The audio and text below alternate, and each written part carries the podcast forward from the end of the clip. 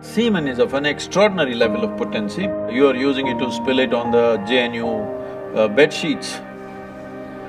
Okay If that's how you're using it, well, that's your compulsion. We have a biology, we cannot put it under the carpet, it's there.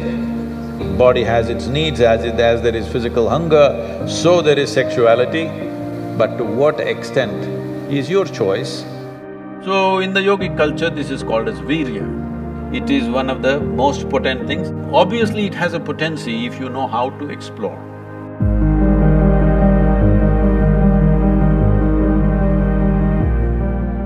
Namaskaram Sadhguru. Uh, I want to know that uh, when a student steps into college, uh, all of a sudden he gets he or she gets access to a huge amount of pornographic material which so far was off limits for him or her and in the process he or she enjoys that. And as we said um, he experiences she experiences heaven on earth. But uh, and we even have nicknames for those people who overdo it. They masturbate. We overdo it sometimes. So how do we know how much of that is good or bad? And uh, so can we have the truth about masturbation? Oh, looks like a popular question, eh?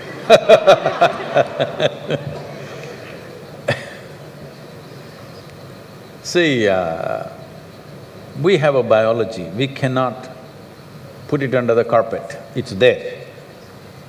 It's best we address it for what it is.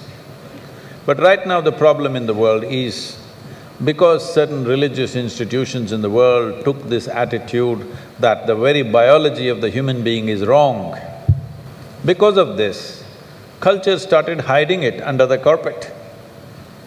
Well, in this culture we never had it, but after the British came and left, we became more prudish than the British. But before that, if you look at our temples, uh, all the outside temple art is all pornographic if that's what you want to call it. But we don't call it pornographic, we are only talking about the various dimensions of human biology. Because we don't see it as wrong, but we see it as the periphery of life. If you stay there only, you will stay on the physical dimension forever, you will not explore anything else. So in the temple, always it's the periphery. You are supposed to look at that and understand it's the periphery of life and try to make an attempt to go deeper, but at the same time not to be in denial of it. Not to glorify it or not to be in denial of it is the most important thing. But in your college, watching these things on the whatever, your internet or whatever, people tell me that uh, Somebody told me, I, I don't know if these percentages are correct. When I was asking, what is the content? I was trying to understand the internet and its content, what is the real content on the internet? They're telling me, you should know, they're telling me seventy percent of the content on the internet is pornography. Is it so? Is it so? You must be the expert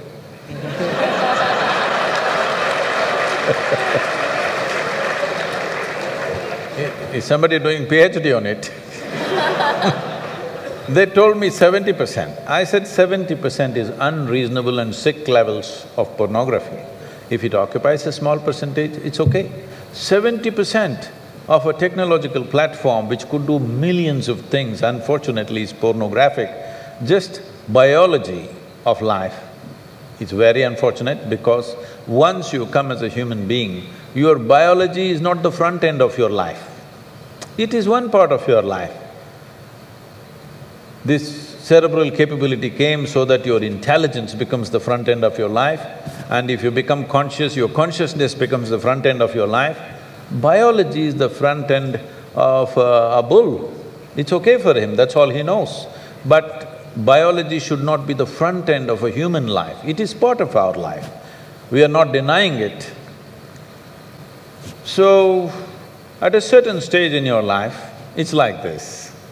A ninety-five-year-old man went for a medical checkup with his doctor. The doctor did a thorough checkup and said, hey old boy, you're doing great for ninety-five, no problem with you. Then the old man asked, doctor, but what about my sex life? Then the doctor looked at him and asked, thinking about it or talking about it?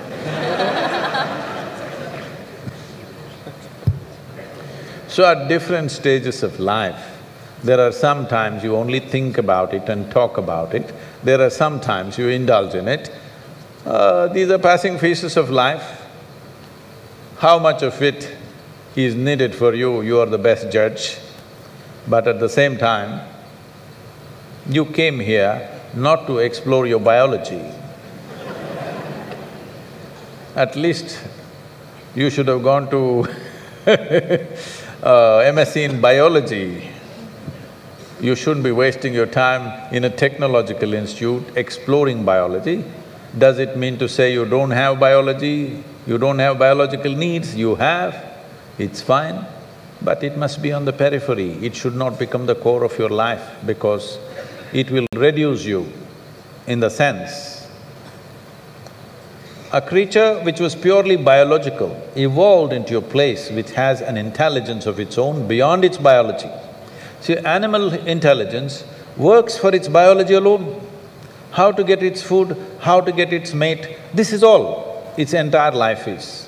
If human intelligence also functions like that, you are bellying the evolutionary process. You are seeing how to go back, take the evolutionary process backward, not necessary. This does not mean you do not have a body, body has its needs, as it… as there is physical hunger, so there is sexuality. You have to address it in some way, but to what extent is your choice, but definitely it should not be the front end of your life because you're rolling back evolutionary scheme of putting your intelligence and consciousness in the front. Instead of that, you're putting your biology in the front.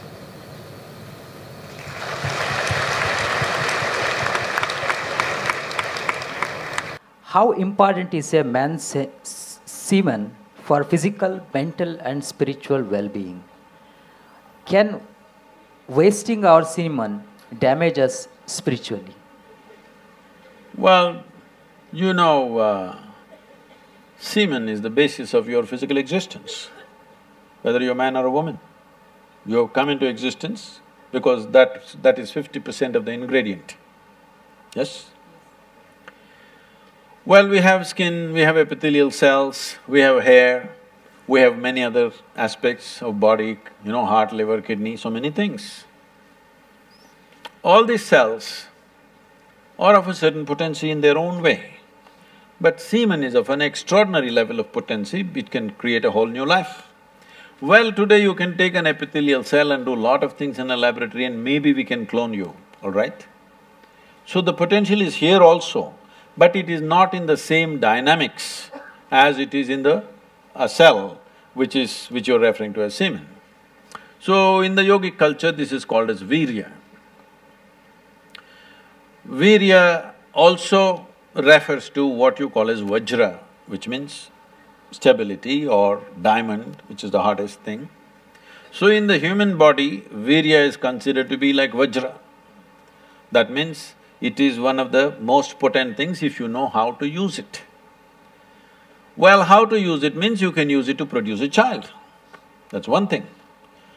Well, if you are… this question is coming because uh, you are using it to spill it on the JNU uh, bed sheets, okay If that's how you're using it, well, that's your compulsion, you're doing whatever you're doing.